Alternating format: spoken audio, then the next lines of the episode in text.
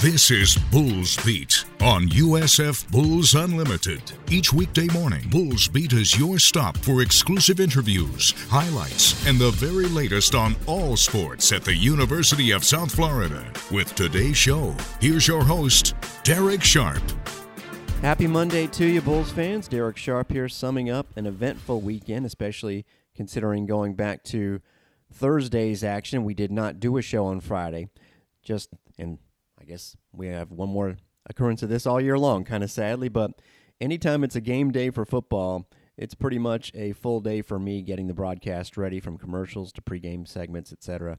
And Friday, since it was a Friday game, kind of took precedence and I did not do a show. But we will, in our second segment, go back to what happened on Thursday night to some degree with the men's soccer win and the men's basketball wild game but of course, we'll recap what actually happened Friday, Saturday, and Sunday. Unfortunately, men's soccer would lose after the big win. In fact, their most high scoring win in NCAA tournament history that you're still going to get highlights of from Thursday night. Top ranked team in the country and still undefeated Kentucky beats the Bulls on Sunday night 4 to nothing. What a great season still that we are not done talking about for sure. Women's basketball had a tricky game on Sunday afternoon. If you weren't able to hear it, we were in Fort Worth for that. We'll give you a full recap with highlights in our second block as well. And we'll also tell you about the two volleyball matches over the weekend. Bulls pick up a win on the road and lose in the other match. Two left in the season for Jolene Shepardson's team on a busy week that we have coming up for you here. We've got men's basketball in Daytona tonight, women's basketball at home tomorrow, and then in Fort Myers later on this week. We've got volleyball Wednesday and Friday to end their season. And oh, yeah, we've got the war on I 4 it is Saturday night at 7 o'clock. And let me tell you, I love what the folks at USF are doing. It's going to be Fan Appreciation Day, more than $55,000 in prizes that you can be eligible for if you're at the game and you're wearing green. That is so, so important. There's going to be some UCF fans there. Maybe not as many as there would have been, as I'm sure the great fans will maybe be lesser after their dismal performance against Navy, which dropped UCF, well, in many ways, deflated them in the bounce house. We've got Around the American later on today, and we'll give you a full recap of the weekend around the conference. But yes, if you're wearing green, so if you're a UCF fan, you are stuck. You can't win Taylor Swift tickets unless you wear green. Genius marketing. Yes, Taylor Swift tickets are among the giveaway items. Head to go usfbulls.com, go on that Fan Appreciation Day post, and you'll see all that's going to be given out. And We'll give you more details on how it's going to happen, obviously, as we get closer to Saturday. But this past Friday night was a crazy game, a 48 42 loss to Tulsa that featured, as you know by now, a perfect start into deep in the fourth quarter for Byrum Brown. It also unfortunately featured the Bulls' defense, again, just struggling to slow down its opponent. Figured that Deneric Prince, the fine running back for Tulsa, was going to have a big game. He sure did ran for 220 yards. Keylon mm-hmm. Stokes, their outstanding receiver, six catches for 145 yards. And the Bulls did get a few stops here and there, but just not enough, especially in a sequence in the second quarter that we're going to allude to here in and around no incompletions from the true freshman quarterback. Yes, first half highlights a medley of Byrum Brown's passes only, and that is a notable medley for you. Third down and six from the Bulls 42. They snap in time. Brown's first throw, he's got a man. It's caught. It's Atkins, and he's got the first down in Tulsa territory at the Golden Hurricane 45 yard line. Well, first of all, really nice route by Sean Atkins. But here we are getting an opportunity to see what type of ball that Byrum Brown throws and he's so tall, he gets to stand back in his pocket and just look over the shoulders of his offensive lineman, and again, just with confidence, just place the ball right where it needed to be. They faked to Powell on the rollout, caught by Matillo, the tight end, and again, Brown will split out to the left. Dukes will take the snap, hands it off to Betty, pitches it back to Brown, throws to Atkins, he's wide open, makes the catch at the 35, and gets down to the Tulsa 20 yard line. So the Bulls go deep into the playbook and they executed beautifully 37 yards. And that was a play that was well developed. Obviously, they practiced a lot in practice because the ball was exchanged between four people's hands. Here's Brown to throw toward the end zone. Caught! Chris Matillo touchdown. Another trick play. It was the handoff to Battie, the pitch back to Byrum Brown, and he hit the tight end, Chris Matillo. That is six for the Bulls. Yeah, that was a great job. I mean, just two, two nobody expects that, first of all. I mean, trick plays rarely happen in the game, so you run two pack to pack. That was a typical hook and ladder play instead of throwing it deep to a receiver they find the tight end about 15 yards down the field and he did the rest great job by this coaching staff and even a better job by the players for executing what's been called and they have to watch out for byrum brown running the ball 36 yards to the Tulsa 27, first and 10. Quick throw caught by Holden Willis. He gets through a tackler, and he's going to have enough for the first down. They'll put four wide to the left, including Battie. Empty backfield. Quick throw caught by Horn, coming across the middle and gets knocked down at the 15 yard line. He'll gain one. Handoff. No, he's going to throw it. It's Horn. Makes the catch in Tulsa territory at the 45 yard line that horn catch wasn't an easily made catch. I mean, he caught that with about four guys in very near proximity of him. And uh, again, just another great throw by Byrum Brown. Dumps it off quickly to Horn, catches it at the line of scrimmage, and gets tackled for no gain. Quick throw to Horn, caught at the 40, gets to the 35, to the 30, and out of bounds at about the 24 yard line of Tulsa. That's a 24 yard catch. Horn now with three straight receptions. Brown to throw on first and 10 from the 24, caught by Atkins. He'll get out of bounds. Over the middle, caught. Atkins to the five, breaks a tackle. He's in the end zone. Touchdown, South Florida. Byrum Brown is 11 for 11, and Sean Atkins gets the Bulls closer in the final moments of the first half. Phenomenal throw by Byrum Brown. And I, I just had to look over at Jim. You said 11 of 11. I've been watching him, and I didn't even realize that he was 100% on throws tonight. And, and freshmen just don't do that, right? Absolutely right. Sam Barrington, amazing start. Now, there were a couple caveats. You'll hear some actual incompletions that didn't count for such in the second half. The caveat in this case, or at least the you know what was left out of there, was the fact that the Bulls went about a full quarter without a pass attempt.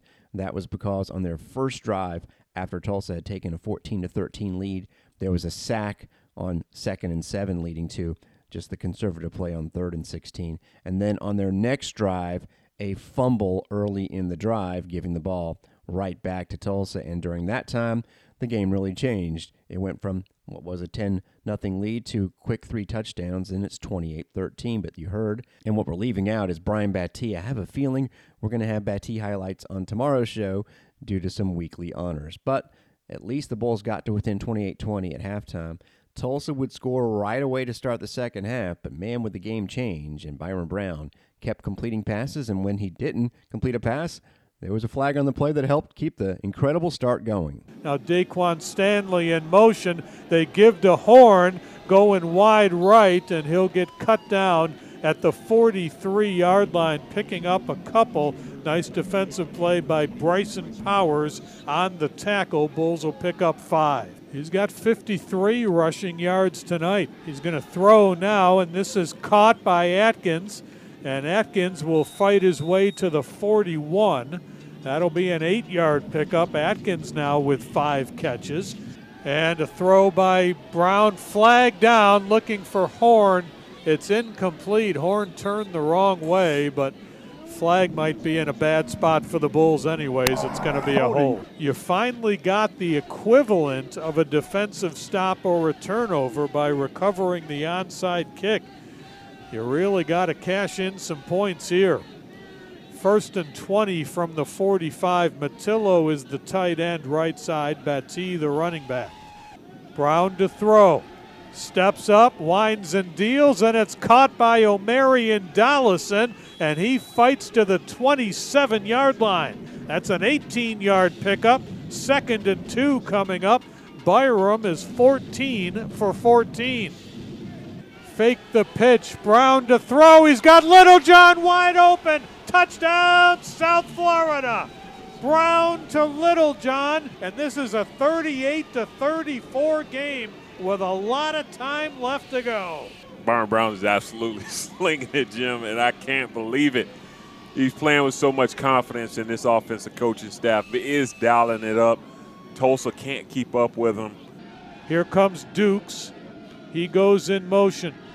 Brown swings it to him, gets around one man. Dollison gives him a block, but there's a lot of blue shirts there. Late flag. He'll pick up four to the 31. That'll make it fourth and eight, and this is going to be a penalty on South Florida that Tulsa may decline. First and 15 from the 49. Brown to throw. He's got Horn, but this is going to go for no gain, maybe a loss on the play. Brown to throw. Under pressure, rolling to the right, getting chased, throws on the run, and it is broken up, and Holden Willis can't make the catch, but now a late flag comes down. Yeah, that's definitely going to be an interference call, Jim. So that'll give the Bulls a first down on the Tulsa 35 yard line, and Brown's perfect passing mark is intact. He's 17 of 17 for 206. Dumps it off. It's caught by Atkins. He takes a huge hit. He's short of the first down by about a yard. Atkins is okay. Dukes will line up left side, three wide receivers to the right. Atkins in motion. They pitch to him on the end around, and he's got an opening. Atkins with a nice run. They do call that a pass. So that's completion number 19 in a row for Brown. Looking, looking, crossing pattern caught by Atkins, and he will get to the 30. That'll be a four yard pickup, third and six. Atkins now with a career high seven receptions. Brown to throw. Crossing pattern, same play. Atkins makes a spin move, gets the first down, needs to get out of bounds, and he's finally spun out of bounds at about the 22. Atkins has a 100 receiving yard day. Brown is now 21 of 21. Low snap, throws, and should have been caught. It's incomplete. Dollison couldn't pull it in at the three yard line. Might have been tipped before it got to Dollison. There is the first incomplete pass tonight for Byrum Brown after 21 straight completions. Best start, obviously, for a freshman in his first start ever with the 21 straight completions. That last pass was actually just barely tipped, so a little bit of a visual deterrent for Dollison. And then next play, there'd be a touchdown run by Brian Battie, who again was simply phenomenal in this game. Bulls had to onside kick down 48 42. They got the stop, but taking over from their nine, of course, this is when the incompletion started to rack up, if you will. Tulsa coming up big with some good defense, and the Bulls had a chance. They would have had to go 91 yards, but just an amazing, amazing debut from Byrum Brown. And he'll get the start in the last game of the season Saturday night at Raymond James. A lot else went on this weekend. We'll go back to Thursday night with some exciting soccer highlights and then tell you about the last game of the Bulls season. Also, women's basketball in Fort Worth on Sunday with highlights and what happened with the men's basketball squad as well as volleyball when Bulls Beat continues. Back to the beat. Bulls Beat continues with Derek Sharp.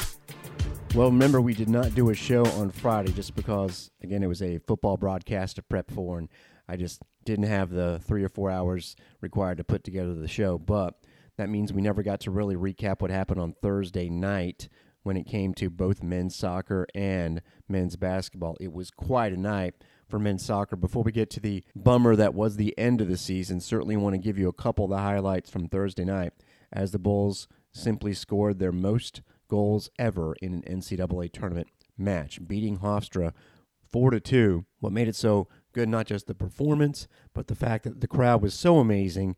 It was boosted by, you could just tell, full other teams being there, but a lot of fans as well, where the baseball team really amped up what they call the goalmouth section, basically the end that the Bulls were going into. And the situation for me, I'm set up on the right side of the press box, which is the goal that the Bulls were going to in the first half. So you can really hear the crowd on the first two goals. But the first goal was scored by Hofstra. Elliot Goldthorpe, we told you he had 15 for the season. Well, he was phenomenal. He had two on this night, and the Bulls fell behind 1 nothing. But they were not deterred, and this was a sensational first strike for USF. Privatera Up to Spengler to Hofstra Pride on him. Now gets a decent looking shot and a goal! Oh, I'd say that was decent. Spengler was seemingly trapped in between two Pride players, and you know he's got a dangerous left foot, and they kind of slacked off him. Privatera gave it to him, and yes, Spengler had to juke around two guys and got one of them twice, coming and going. The Bulls really had some incredible goals this season and picked an awesome time to have two more. Now, this wasn't anything fancy, but it was dramatic and huge in the course of the game because it gave them a lead right before halftime. Bulls maybe looking for some late half drama to take a lead. Gabby hits it with 25. Oh, short corner, Schaefer header still in the middle, and that's in! That's a goal for Oscar Rosano! And the Bulls do take the lead with 22 seconds left. Still, you were convinced that Hofstra had a good chance to come back and make this a scary game because they had never lost all year long when they scored first. They had tied one game, and of course, a tie in regular season play is a tie, but a tie in the NCAA tournament means we're going to OT. So the next goal was the most important one, and we hoped it would come from the Bulls. And yet again, another fantastic goal here. Player falls down on the other side. Victorio gets it into the box under his left foot. A curler and a goal. What a shot by Marcus Victorio. Make it three to one. I put out a video of it thanks to ESPN Plus, and a lot of people like the video. It just shows you everything the move, the poise after he got the steal that Victorio showed, just tapping the ball, tapping the ball, setting up the defender, and then three step overs just to give himself a little room on the left side and a perfect curling shot past their six foot seven goalkeeper. Made it three to one. Then Shion Soga, who'd been injured for about a good month of the season, came on and got a big time insurance goal to make it four to one. Hofstra would score with about 13 minutes left. Another Goldthorpe strike, but he injured himself on the landing and did not play the rest of the night. What a win for Bob Butehorn and the Bulls. Could they carry it over last night? Unfortunately, no. Kentucky, the undefeated number one seed for a reason, outshoots the Bulls 21 to 6. Speaking of 21, that's about what the temperature was. It was just not Bulls like conditions, and still they kept it close. It was 1 nothing at halftime, and then when UK got its second goal, a tenth of the season by Casper Grening, the route was on, as it were, as they added two more at around the 15 minutes to go range, and the Bulls' fantastic season ends at 9 7 and 4. We're not done talking about them. I'll probably want to grab some postscript interviews, but one little note for you guys after a team's season is over, the student athletes basically get 10 days off from media or anything like that. So we'll revisit down the road and talk to some of the coaches as well. It's a Kentucky team that just hasn't been giving up many goals and kind of rolling its opponents since they tied three matches in a row. They tied Dayton, a top 50 type team, 2 to 2, at West Virginia, another team in the top 50, 3 to 3. Then they tied Coastal Carolina nothing nothing before racking up six wins in a row leading into yesterday and only giving up one goal. So basically, they're shutting everybody out at this stage, and they advance to the Sweet 16. The number two seed, the team that the Bulls played earlier this season, Washington, was stunned by Creighton, as we give you a quick recap of the rest of the tournament. Two American Athletic Conference teams still going after, of course, five got the invites. Memphis lost in its first round but in overtime in St. Louis. Good showing there. FIU and Tulsa both won last night. FIU in a wild shootout. Again, we'll give you full details on Around the American. Tulsa also going overtime to win in its game. The only of the three conference teams that had a first round bye that got beat couldn't hang on to a 2 0 lead. SMU lost to Vermont last night 3 to 2. So Kentucky will play Pittsburgh in round 3 the Sweet 16 kicks off, actually not until Sunday night. So with men's soccer finished, the only fall sports left are football, and we know, of course, one game left for the Bulls on the football field, and then two matches left for volleyball. We'll get to them in just a second. Yesterday afternoon, it was a tough one for the women's basketball team, but they prevailed 66 59 at TCU. The Horned Frogs just went 6 and 22 last year. Their school's all time leading scorer, Lauren Heard, graduated, and their next top seven scores all hit the transfer portal. So a rebuilt team, but you could tell they definitely had some talent in the form of Tomi Taiwo. She was a player from Iowa who can hit the three, but was playing behind Caitlin Clark there. So she had scored 15 and 18 in her last two games, and she hit the Bulls for 18. They had two big time energy players off the bench in Lucy eBay and Roxanne McCallow. Again, two transfers.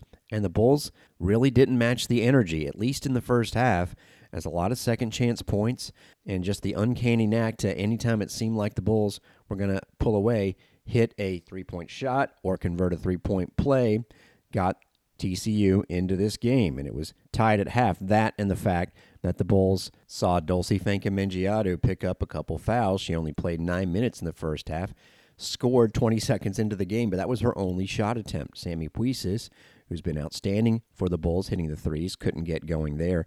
Only made one and had five points at the half. Elena Tsineke had nine. Another thing, and if you listen to the game, and we'll, of course, replay it plenty for you, the TCU football team, which you know, they're having a good season, actually was there in the first half and very loud and booing any call against the Frogs and really uplifting and adding to the environment. Well, they decided they just wanted to watch the first half. Maybe they had football practice, but the energy in the stands, you know, wasn't completely drained when the football team decided to head elsewhere but it made a difference and it is a good example as we just talked about with men's soccer seeing you know so many fans there of how crowd support especially from your fellow teams can really help. And i'm not saying that tcu needed the football team to be there to play well against the bulls because they still had plenty of chances to win this game and they hung around for a while but it was a different situation.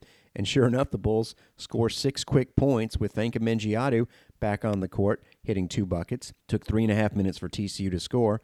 Priscilla Williams, who's frankly struggled for her first few games of the Bulls, hit a open three to put them up six. Ariel Wilson had a fine third quarter, played the entirety of it, hit two buckets and also three assists. But TCU, once again, hanging around. It was 39 35 going into the fourth. Then finally, TCU cooled off. And with Dulcy back on the court to start the fourth quarter after picking up a third foul, it sure seemed like the Bulls we're going to roll. Gonzalez fakes the three. She can shoot it from there. A floater. It's a good looking shot by Danny. And the Bulls again have their tied for largest lead, 51 45. They have yet to have a six point lead and the ball. Bradley with 10 on the shot clock inside to eBay. There she goes. Got to let her go. Oh, they called that no foul, and it's going to be Bulls ball. What a change of events. Now Wilson with the drive. Can't quite pull the trigger, but she gets it out to Puisis for an open three. That's Pui for three right there. And the largest lead of the day for the Bulls, 54 45. Wilson drew the D with her drive. And so Bulls, seems like anytime Puisis gets it going, games get put away. We haven't gotten there yet, but maybe, maybe that was it. Puisis wants to pull, but Fisher out on her. Inside of Dulcy. Pump fake and counted at one. That's nice to see on the Bulls side. Big smile from Dulcy. Now Jeanette, the freshman from Finland, hands it off to Tsineke. We know she can handle the ball. Oh, that's a sweet move to the rack, but just off. But Dulcy gets the board. Put it up and in for Dulcy. She's going to end up in double figures after all of the travail she's had today. And it's a 13 point game. And frankly, figured this would be about a 15 to 20 point margin, and it looked like it was heading in that direction. But TCU had one last run in it. Dulcy Fankam picked up a couple fouls late the Bulls got into that mode of, you know, knowing they could take their time on their possessions, but then not really getting off a good shot late in it. And TCU, which didn't get on the board in the quarter until 427 left, made a run. It got scary, but then Elena Tsineke had the big answer for USF to finally hold off the Frogs. To Taiwo, it's a big three, and she knocks it down. Tomi Taiwo, and just like that, it is a four point game to make it a 9 0 run. And Taiwo's first three pointer of the half. Now Wilson looks to trigger again. Good defense by TCU. Out to Tsineke. Not a great pass. And it's off the Bulls. It's TCU basketball. With 110 to go, they got to watch out for Taiwo. Skip pass, fakes the three, drives in on Wilson. Good looking drive and score it. 58 56. An 11 0 run for a team that didn't score for six minutes. 48 seconds. Tsineke's going to drive right away, lays it in, breaks the drought. I thought that was going to rim out. 60 to 56 is the score, and give Elena Tsineke all the credit in the world for not hesitating. I was not interested in TCU having the ball and a chance to take the lead the way it was going, so Tsineke, way to go. TCU helped out with some missed free throws. In fact, they were 0 for 6 in the fourth quarter. Kanisha Godfrey, the Tampa Bay Tech kid who scored early and kind of had that look about her like she was going to be taking Tsineke. Well, Tsineke got her on the next possession, and as it turned out, Godfrey, that was her only make. It was 1 for 9 and 0 for 4 on threes. But again, they had other players do very well. Bulls actually shot 45%. Puisis and Tsineke combined just 9 for 26, but Tsineke 21 points. Sammy only had 8, but then you had Brito go for 11 and 10 on 5 of 9 shooting. Dulcy Fankam ended up with 10 points and 5 rebounds and didn't miss a shot, even though it was a frustrating day for her. Only storyline to keep an eye on, we harped on it on our pregame show, just like the Alabama game. A lot of the freshmen who looked so good in those first against lesser opponents' victories just haven't been doing as much the second half, other than Dulcy having to come out with foul trouble. You really didn't have much from the bench. There was a spell of a few minutes where Jeanette Arnio relieved Wilson at point guard. Notable because, first of all, Arnio did a fine job, even though she's not going to have any stats. She just held down the fort, but she got that nod over who's supposed to be the backup point guard, Marina Asensio. Emma Johansson, who needed to play a little bit more with Dulcy Hurt. Just has one field goal make since going three for three in the opener. So I think getting their confidence back is a big point of emphasis tomorrow night against New Hampshire. We'll talk more about it on tomorrow's show. We won't give you highlights from men's basketball or Brian Gregory on this show. Instead, we'll defer to the actual Brian Gregory show, which has highlights and plenty of them to remind you that there have been some good moments, just no wins in the first four games. But also, Brian Gregory Show. It's an hour with he and Jim Lighthall. We aired it Sunday. We'll do it plenty a couple times today, leading up to the pregame at 5:30. Coach is not shy about talking about what's going on with the team. He knows they're struggling, but also really zeroes in on what needs to happen. And you'll hear plenty of highlights in that second block, including from the Austin Peay game, where the Governors went on a 24 0 run and led 27 6 in the first half, and yet the Bulls had it to two points at halftime and led by four looked like they were going to get a big, much needed win. Could not score in the last four minutes and fell 62 to 60. Also, at the end of the program, you'll hear his preview of tonight's opponent over in Daytona and how good UAB is. It'll be Jim and Joey from Daytona starting at 5:30. And volleyball went one and one over the weekend. The one was a great win. Yasmin Shaw, a freshman who had no more than four kills in a match, had 16. Bulls were down two sets and 23-20 on the road and came back to win, but they couldn't carry it over to Sunday, falling to East Carolina in four sets. Two matches left for the ladies at home on Wednesday and Friday. That'll wrap up Bulls Beat on a Monday. I'm Derek Sharp.